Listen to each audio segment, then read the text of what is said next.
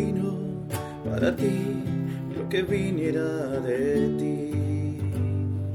Tu pueblo, tu pueblo. Our guest today is Tom Hurd, who is on the search for his birth family, and he's going to be telling us about uh, what he's doing with that. So, welcome, Tom. Thank you.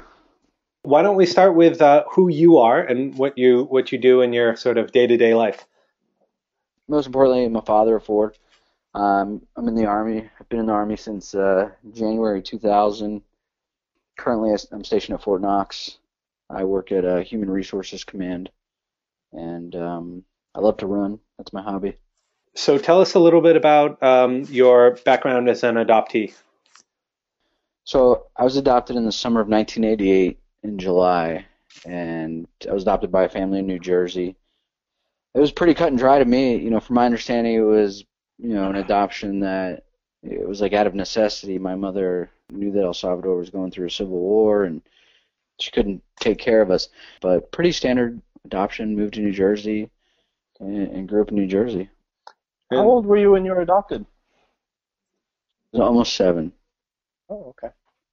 So you had some memories of, of living in El Salvador and your family and, and stuff. Yeah, I have a lot of memories. I sure do. Uh, so, you grew up in New Jersey, went to school there, kind of had a normal, kind of, I guess, American upbringing after that. Is that correct? Yeah. So the people that adopted me couldn't have children of their own.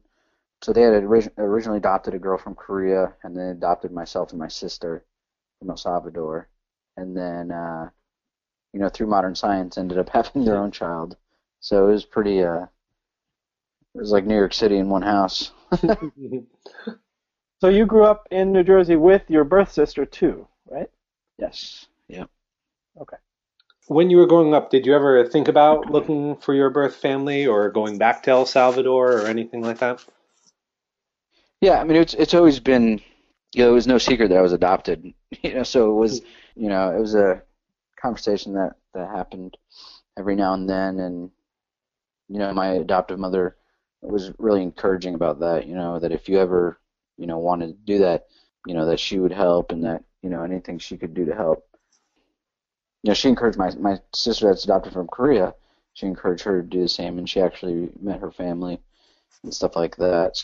So um, but as an adult, I didn't think about it too much because, you know, when I found out that El Salvador had an earthquake, I kind of was scared to, ask for answers and to look because, I, you know, I, I didn't know what would turn up, if anything.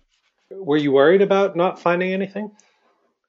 Yeah, I mean, I really was. I I had I could never get like a specific answer to where my family was, Hmm. you know, when I was adopted or where they lived. You know, I, I have all those answers now, but you know, when I I heard about the earthquake and the mudslides, there was a lot of talk that like an entire village was engulfed, you know, and, and stuff like that.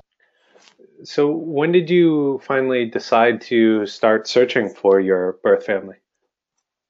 Well, I never, I never actually did. It was my wife. She, she thought it was really important uh, that that we have some answers for our children because when I would go to a doctor's appointment, you know, and they talk about family history, I, I couldn't tell them anything. Hmm. I, I, it was just an, a simple, I don't know, I, I was adopted. So she was very adamant that we start some sort of search, and and, that, and that's kind of how it happened. Uh, we started February 2014 is when we started, and and then that that's took us two years. You just met your family again just like a month or two ago, right? Yeah, February 20th was our first like computer Skype chat. Yeah, after 27 years. Yeah. Well, did you find the the process of searching difficult? Uh, was it, you know, two years is can be a long time to wait. I, I've heard of other people waiting longer, but you know, was that how did how did you take that the waiting game? honestly, I'd forget sometimes that we were still in the process of searching because months would go by and we wouldn't hear anything. And uh, my wife would send emails pretty frequently asking them for an update, and they they would give us updates. And one interruption was that there was, I guess, some vandals had gotten into the Pro B Mm-hmm. uh, Pro B offices or, or something like that. So that that kind of put some stuff on hold, and then there was already a backlog of DNA testing.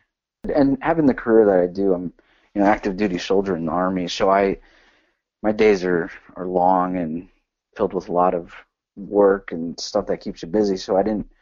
It didn't feel like two years. It was kind of amazing when we looked back on it that it had taken two years, but it it certainly didn't feel like it.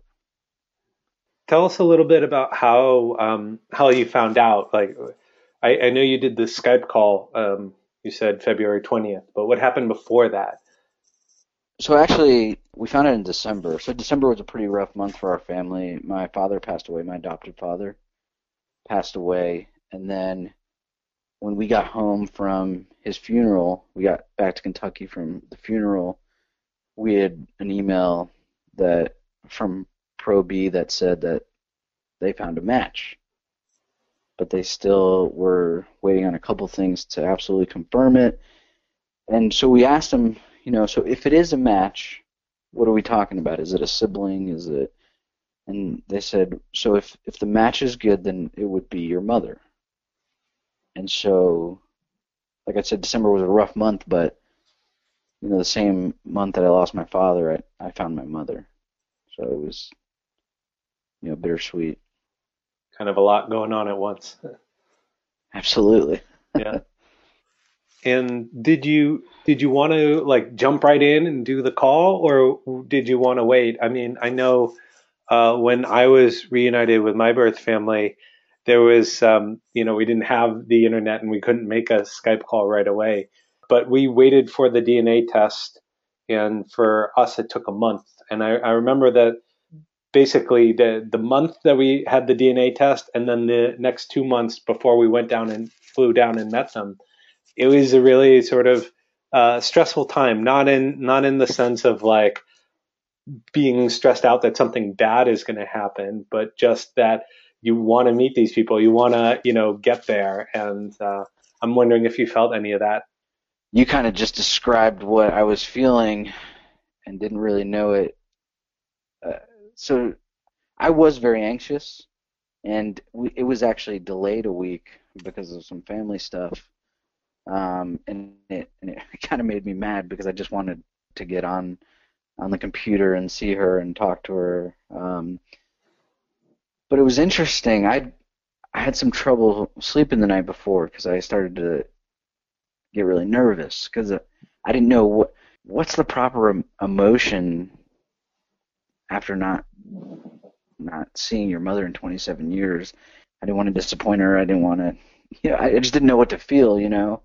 Um, but ultimately, after everything kind of settled down, it was it was kind of like a peaceful, calming feel. You know, I was very I was very very happy, and you know, I could tell that she was very happy. So it was kind of, you know, it, happiness was the best way to describe it after the fact. But yeah, lead, leading up to it was certainly a stress that I hadn't really ever felt. Mm.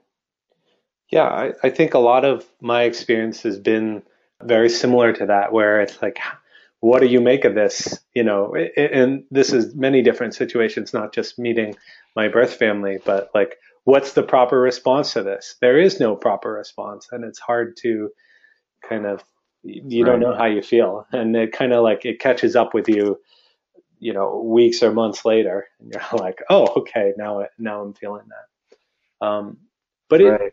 I, I saw the video of of that chat or parts of the video of that chat, and it was clearly it, it meant a lot to your mother. Can can you tell us a little bit about what that was like for you to to see her and watch her reaction? Yeah, so I I typically don't get emotional. I don't uh, you know I don't cry often or much at all. Um, but that was really it was very emotional to see her to get upset. I couldn't understand what she was saying, but emotions, you know, you can see emotion and it was it was tough, but I think that she you know, this whole thing has got it's obviously it was harder for her than it was for me because my understanding was that it was a consensual adoption and that you know, it was it was you know, for the betterment of my upbringing Whereas hers, you know, the, it wasn't the case, and I couldn't imagine what she went through emotionally. So, Could you tell us a little bit more about uh, what she went through? Yeah, so so the story the story that I've gotten is that she was, uh, you know, cleaning houses, you know, to make ends meet, and this lawyer who's actually, you know, if you were to Google his name, is a pretty popular name, Parada. His wife would talk to my mother and tell her that she should put us in this boarding school or this orphanage in order to so we didn't have to go without a meal and and she said, "Yeah, but I don't want to put them up for adoption, so why would I put them in an orphanage?" And she said, "No, no, you they're they wouldn't be. They would just be there and you can go see them as often as you'd like." And that she said in the beginning it was like that that she would come see us. And I actually remember her visiting us in the orphanage. And then she said that it became more difficult for her and then we were gone.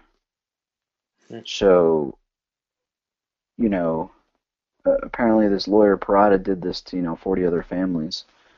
So there was, you know, there's obviously there was some, um, you know, calculated deception because, you know, they took advantage of a woman that he can't read, can't write, you know, and and and led her believe that she was putting her children in, you know, a safer situation than they had, and, really what she was doing was illegal and and trying to make money off of it. Did that bother you at all to find that out? Yeah, I mean it did, but mostly because of what my mother must have gone through Hmm. and felt. You know, I couldn't imagine that I have four children of my own, and I would go to the ends of the earth if it took that, if something like that were to ever happen. You know, and I wouldn't stop. You know, so I can't imagine being in a position. You know, you think about it too. 1988, technology isn't what it is today. You know, she's poor, she's uneducated, she doesn't have any of the means to get any real results. And she she said she went to the police, and the police couldn't do anything. So You know, I find that one of the difficult things about being adopted from El Salvador is often it's not just reuniting with your family that's difficult. It's like the way that we are separated from our families is often the most difficult part of the separation and reunion, I've found. right, right, yeah. And there's just a lot of um, there's a lot of hurt you can't take back, or you know, there's a lot of healing that's got to happen, and um, you know, I think we're on that road. You know, we're down, we're headed down that path finally. Yeah. You know. You've done the, the Skype call, and what's next for your family? So, so it's funny we talk regularly uh, now because, again, modern technology. Everybody has Facebook, even my family down in El Salvador. So we'll message on Facebook, and at times it can get a little overwhelming because I, got, I don't speak Spanish, and I'm sitting there and they're texting me in Spanish, and I've got to copy paste it, put it into Google Translate, and then you know how that works. It doesn't necessarily come across what they were trying to say, so it's it, it's been fun. It has been a little overwhelming at times because I'll have, you know, like I, I, we had said earlier, I was just looking for somebody, but what we found was my entire family. I mean, sisters, brother, aunts, uncles, cousins, you know, nieces, nephews. So, as you can imagine, I'm only one person, and then I have an entire family that is trying to make contact with me, and um, sometimes I just have to put my phone down. it gets overwhelming with all the translating. So yeah, I grew up with a brother here in the States and one aunt and one uncle. And I went from that to having two more, three more siblings and like 14 aunts and uncles with Oh, yeah. all kinds of cousins. So it was like this small American family to this big Latin family all at once. So I, I hear you. right. Be a little overwhelming. yeah, yeah. So you speak a lot, and then you're working to bring your birth mother and your brother to the States. Yeah, so uh, I think because of what I do, being in the military, that I've always kind of had a concern with going to El Salvador because it's still not necessarily, you know, it's not completely safe. You know, the same could be said about a lot of cities in America, but at least I speak the language, and that's that's I think what concerns me is that I look like them, but then if I open my mouth, it's I've always thought that that that would not help me, and I've got a lot of people relying on me here. You know, four kids and a wife, so I wouldn't want to put myself in a you know in a unsafe situation. Um, but the more I've talked with them, the more that I'm realizing that maybe it would be safe. But more importantly, we're working towards this reunion to bring her and my brother here because it's it's about more than just me at this point. I want her to meet her grandkids. I want her to meet my wife, you know, and if I just go to El Salvador, you know, it it satisfies my, you know, need to see my mother and see her face to face again, but it doesn't on the family level. So, um, so yeah, we're working towards a reunion and, and starting that process. You know, too, you've got the rest of your life, so maybe you go there two years from now, right? I mean, yeah, exactly. And you're currently doing a GoFundMe campaign to raise funds to bring your birth mother and your brother to the States. Yep. It's been pretty successful. We're at uh, $2,200 now, and I think I think we'll continue to do well.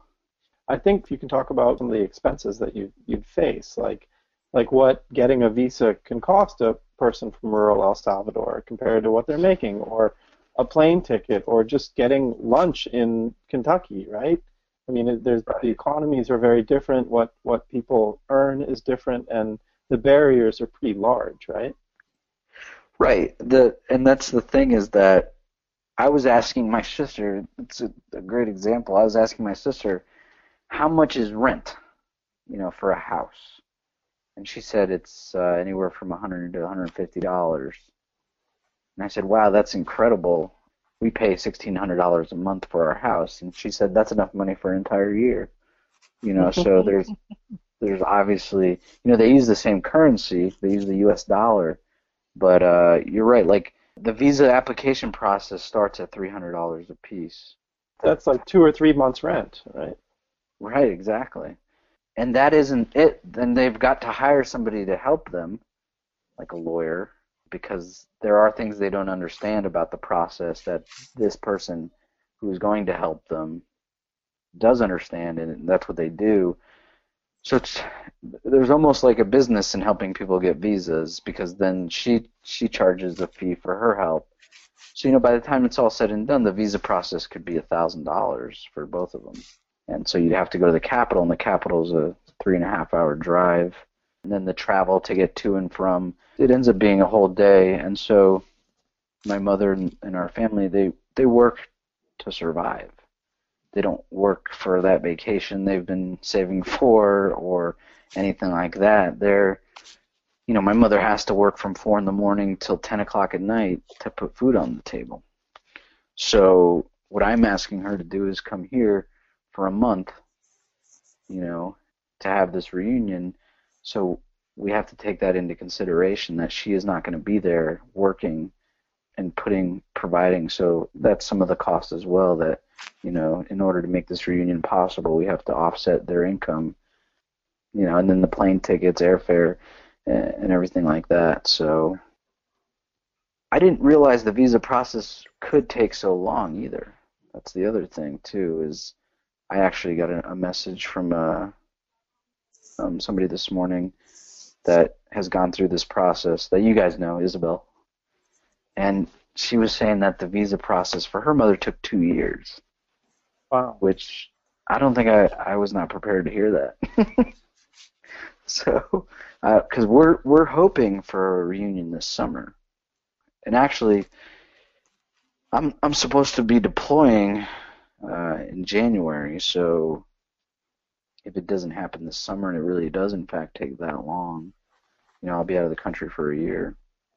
Yeah, so there's a lot of a lot of moving parts in that, and um, we wish you the best. Hope that this this happens because uh, I know, having been through it, how it's one thing to see pictures or, or Skype with someone. It's totally different thing to be in person and be able to uh, sort of look at the other person in the eyes. And I know that I've, um, for me, it was really kind of transformative because I could see the way that my family walked, and I was like, oh, that's the same kind of like waddle that I do. And you could pick up on all these different sort of mannerisms and things like that. And it's just, it's uh, really nice to be able to have that. And I'm just wondering, like, are you now are you getting nervous about seeing them in person or excited about the you know like the the moment that you get to see them or are you just just going to take it and see how it all how it goes yeah so at this point i'm not i'm not nervous but maybe driving to the airport when when they're going to land that might that might be something different um we're you know fortunate to have um we've got people my wife's stepmother is Chilean, so she speaks Spanish, hmm. and she's already said she's going to come down during that time, so we don't have to hire a translator. And then uh, one of my wife's cousins uh, is married to somebody that's Hispanic that speaks Spanish. So I think I would be more nervous if we didn't have that in our family and ha- would have to hire a translator. But I think once we get a little closer, I will get nervous. I'm not nervous right now. I'm more focused on trying to make our campaign successful. So. And what is the link where people can donate? So it's you know www.gofundme.com Tom's Reunion. And we'll put a, a link in the show notes for people listening where you can donate if you would like to. And uh, that'd be great. I wanted to ask you what advice you would give to someone who is going through this process? Like, let's say someone's listening to this interview a year from now. What advice would you give to them? I, I guess just just be prepared for really everything because when you when you start this, it's obviously with the intentions of getting the best results, but you don't necessarily know what you're going to find out, and that you've got to be able to you know, prepare yourself for really anything and take the good with the bad and just you know it's a lot of emotions so. John did you have anything else you wanted to add or ask? Uh, thanks for for doing this and we wish you the, the best with your family and hope things happen quickly for you yeah absolutely thank you mm-hmm. So, everyone listening at home, we will put a link, as I said, in the show notes where you can donate if you would like to. And again, thank you, Tom, for coming on and sharing your story. And uh, we'll let everyone know um, what happens and uh, if you're able to have your reunion. Thank you.